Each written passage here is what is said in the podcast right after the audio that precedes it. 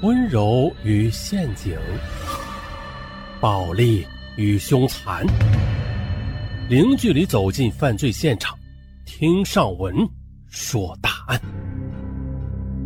本节目由喜马拉雅独家播出。一名中国妻子为给日本籍的丈夫报仇，花了三十万元，又通过警察来雇佣俄罗斯籍的杀手，冒充意大利大使，杀死丈夫生意上的合作伙伴，因此呢，成为中国首例雇佣外国杀手复仇的案件。呃，这些新闻要素加起来，足以吸引咱们大家的眼球了吧？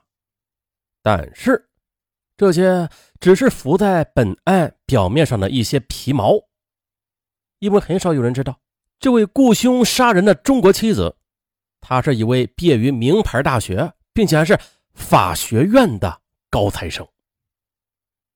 说白了，就是知法犯法，他深深的懂得法网难逃。于是，为了报复仇，她却勇敢的承担了自己的罪责。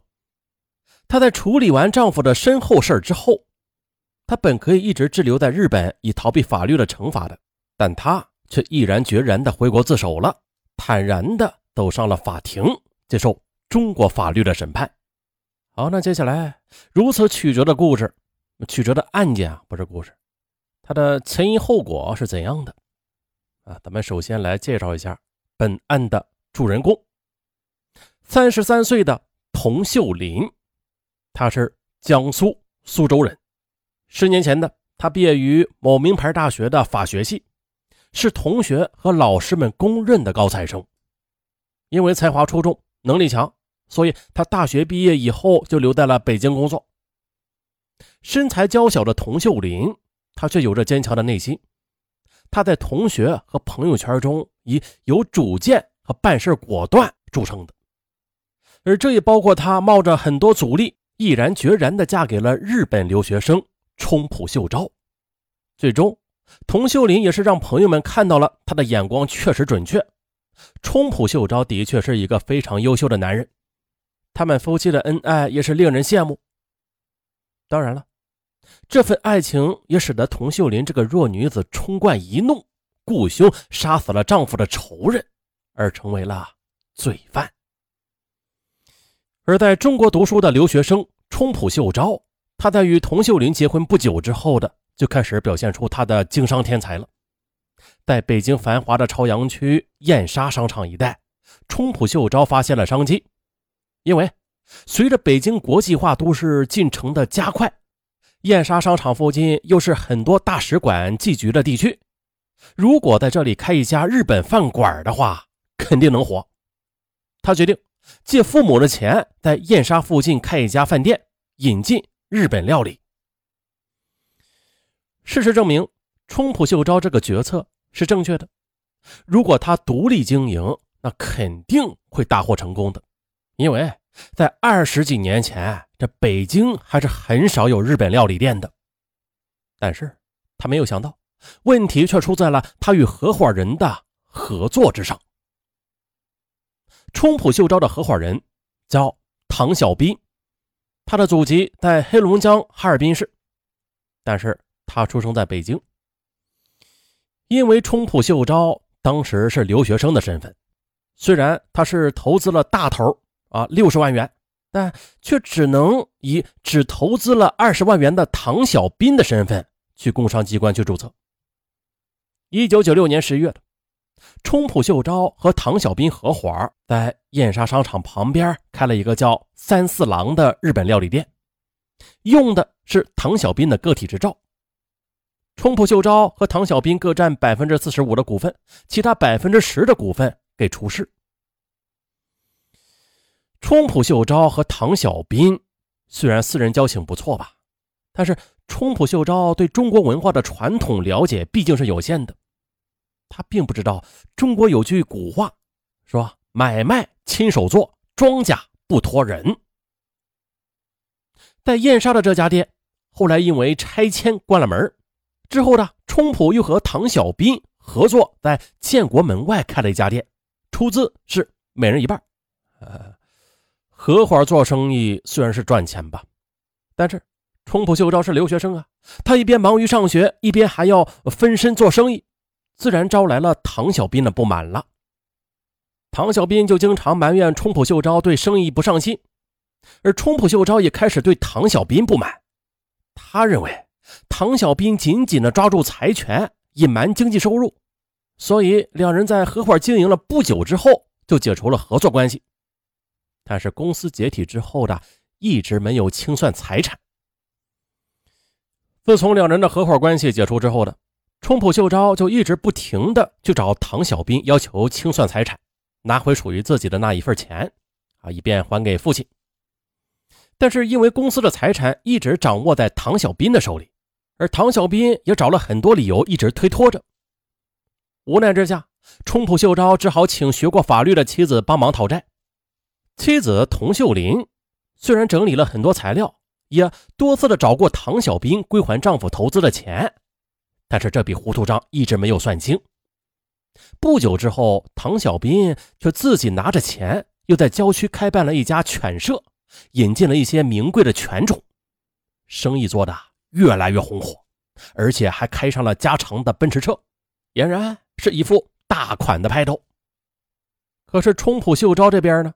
他当初投资的钱是从父亲那里借来的，两个人合伙做生意之后，自己的钱却被别人拿着养狗了，而且还死不认账，这就使得冲浦秀昭痛苦至极，心情也是极其糟糕。不久之后，郁闷中的冲浦秀昭便患上了重病。冲浦生病之后，童秀林被日方委托为董事，处理日方的事情，但是她却无权干涉饭店的经营。在丈夫病入膏肓到去世前的半年时间里，童秀林几乎天天都在失眠。她的精神压力太大了，她觉得丈夫之所以生病，都是因为唐小斌欠她这么多钱不还。丈夫的病是让唐小斌气出来的。丈夫的去世是童秀林心中抹不去的伤痛。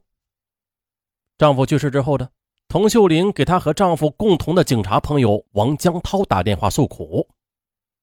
童秀林在向王江涛讲述丈夫的临终遗言时，气愤地说：“呀，我恨不得找人杀了他。”王江涛也知道冲浦秀昭与唐小斌之间的经济纠纷，在童秀林的丈夫去世之前，他也曾经多次的帮童秀林去找律师，想解决这个纠纷，但却因为证据不全。很多律师都不愿意接这个官司，再加上唐小斌，他不是不认账，就是逃避。虽然童秀林曾经从唐小斌那里拿到一点钱吧，但那事儿一直没能彻底解决。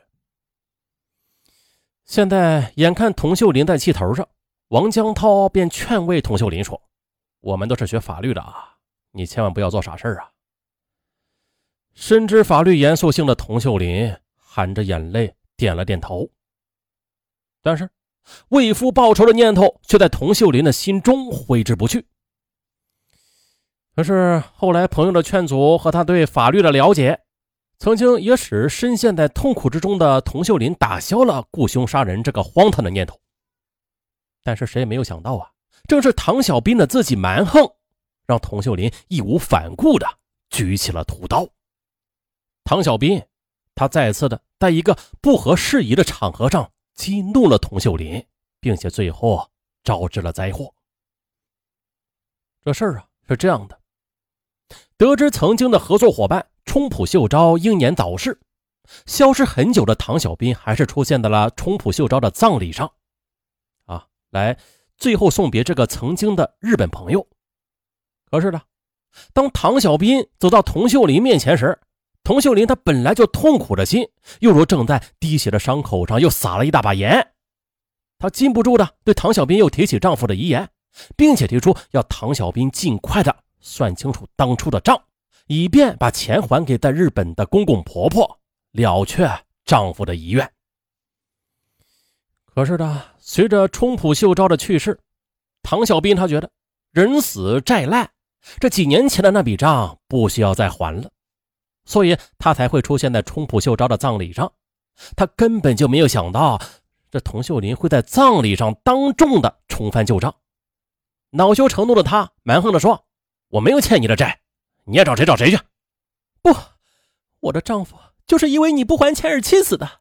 今天你还不认账吗？童秀林早已是怒火中烧，恨不得上前撕了这个态度蛮横的男人。你，丈夫死不死与我何干呢？你有什么证据证明我欠你们的钱呢？说完，唐小兵就甩手而去，留下了童秀林泪眼迷蒙的木然的站在那里。而也就在那一刻的，内心充满怨恨的童秀林决定了为丈夫复仇，除掉这个不讲信义的男人。